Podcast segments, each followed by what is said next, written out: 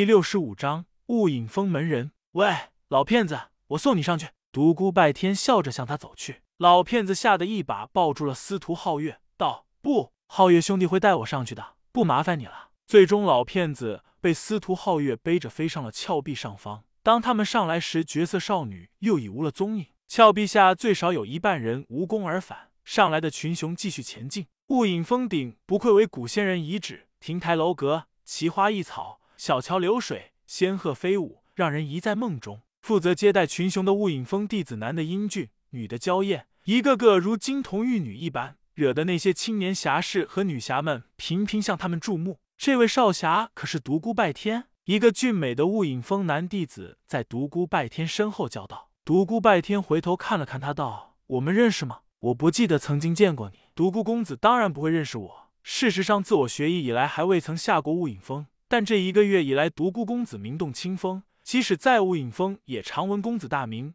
故此，小弟和几位师兄想结识一下公子。独孤拜天心中暗道：想结识我，想结识我这个假冒伪劣的李师表哥吧？不过他口上却道：雾隐凤乃汉唐帝国武学圣地，门人弟子无不是人中英杰。兄台和我结交，那我可真是高攀了。不不，是我高攀了。小弟正清，以后还望独孤兄弟多多关照。这些都是独孤公子的朋友吗？对，这些都是我的朋友。独孤拜天一一为他介绍。众人又是一番客气。郑清道：“独孤兄弟，我的几个师兄也想结识你一下。”独孤拜天笑道：“雾隐峰高徒想和我结交，真是让我受宠若惊。只是此时战天金元大会就要开始了。”说着露出为难的神色。呵，没有关系，大会开始不会涉及到实质性内容，先请几位前辈说几句话，然后才讨论金元石的归属问题。独孤拜天笑道：“既然如此，恭敬不如从命。”接着，他又向司徒三兄弟和老骗子三人交代了几句，便随郑清向不远处的一所金舍走去。金舍附近有不少的翠竹，显得这里格外清静悠远。屋中坐着三个年轻人，年纪大约在二十五六岁之间。他们见独孤拜天进来，赶紧站了起来，热情的道：“这是独孤兄弟吗？”独孤拜天道：“在下独孤拜天。”独孤兄弟一表人才，果然人中之龙，快快请坐。郑清赶忙过来介绍。这是我的大师兄张一平，说着一指居中的那个年轻人。这是我的五师兄刘文远，这是我的六师兄萧亮。说着，他又指了指另外两个年轻人。张一平个子不算太高，中等身材，看看起来非常的英挺，一双虎目神光湛湛，一看就是个高手。独孤拜天暗暗吃惊，他隐隐觉得这个年轻人修为在他之上。刘文远身材比较高大，只比独孤拜天矮了一点点，给人一种压迫感。身上散发着一种摄人的气势。萧亮看起来比较文静，和大多数雾隐峰男弟子一样，比较俊美，像个书生。几个人相互客气了一番后，张一平道：“我听几个巡山的师妹说，独孤兄弟是李师师妹的表哥，这是真的吗？”独孤拜天心道：“来了，不过也太快，太直接了吧？”嘴上道：“不错，李师是我的一个远方表妹，我们两家又是世交，所以比亲兄妹还要亲。”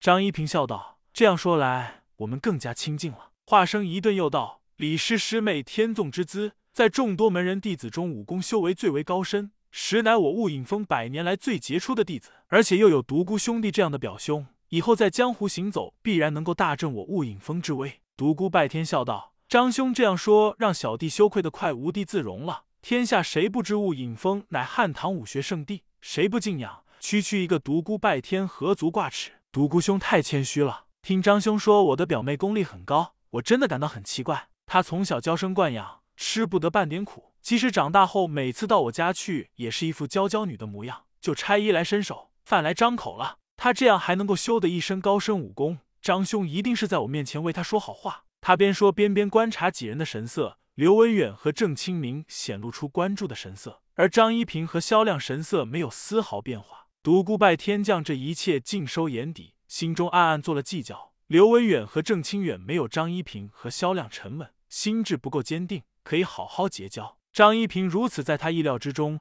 萧亮的表现却出乎他的意料。不知道为什么，此时独孤拜天有一种直觉，这个人不像外表那么简单，使他有一点反感。张一平道：“没想到李师师妹还有这么可爱的一面。在山上，她生活特别朴素，总是勤修苦练武功。也许只有在亲人面前才有那种表现吧。”他的武功在同辈中确实已稳居第一，就连我们的大师兄都要差他半筹。独孤拜天笑道：“张兄就不必为他说好话了。前不久他到我家那次，我还跟他比划过几招呢。功力虽然不弱，但也没有你们说的那么厉害。结果我不小心伤了他，他一气之下便不告而辞，害得我们一家为他担心了还一阵子。刘文远道：“原来如此，怪不得前些阵子李师师妹从山下回来那几天闷闷不乐，还说该死的什么天。”说到这里，他赶紧住口，不好意思的看了看独孤拜天。郑清道：“独孤兄弟有所不知，李师妹自幼得师辈们喜爱。”长老们不惜牺牲自身功力，隔段时间就会用封功星号星号封住他一部分功力，这样他修炼起来就会压力重重。但一旦他突破长老们的封功星号星号，他的功力就会突飞猛进到另一个层次。我猜想那段时间李师妹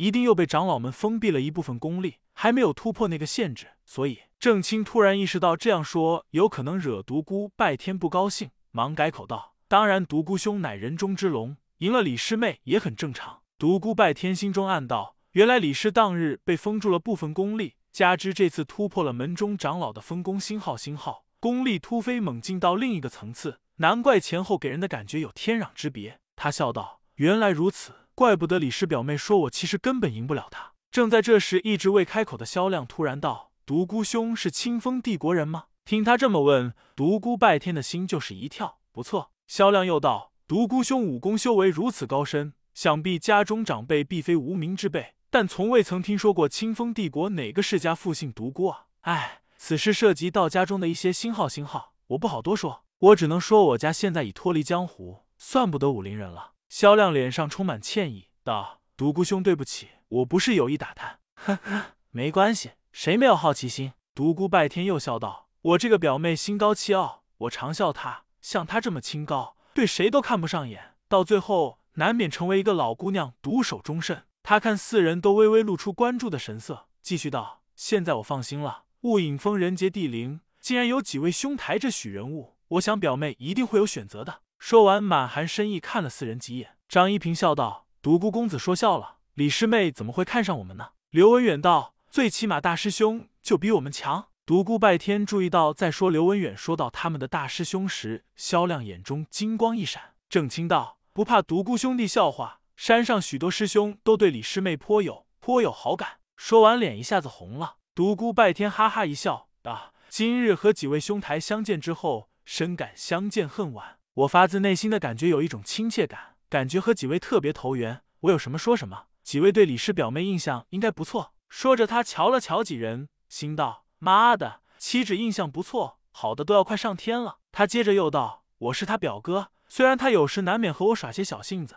但我说的话他还是参考的。我非常希望表妹能够有一个好的归宿，希望几位兄台莫要使我失望。独孤拜天如此露骨的表示，屋中几人哪能不明白？心里虽然非常高兴，却不显现出来，只是面上不住的恭维独孤拜天。独孤拜天心道：妈的，反正是空头支票，你们高兴吧。嘿嘿，李师表妹对不住。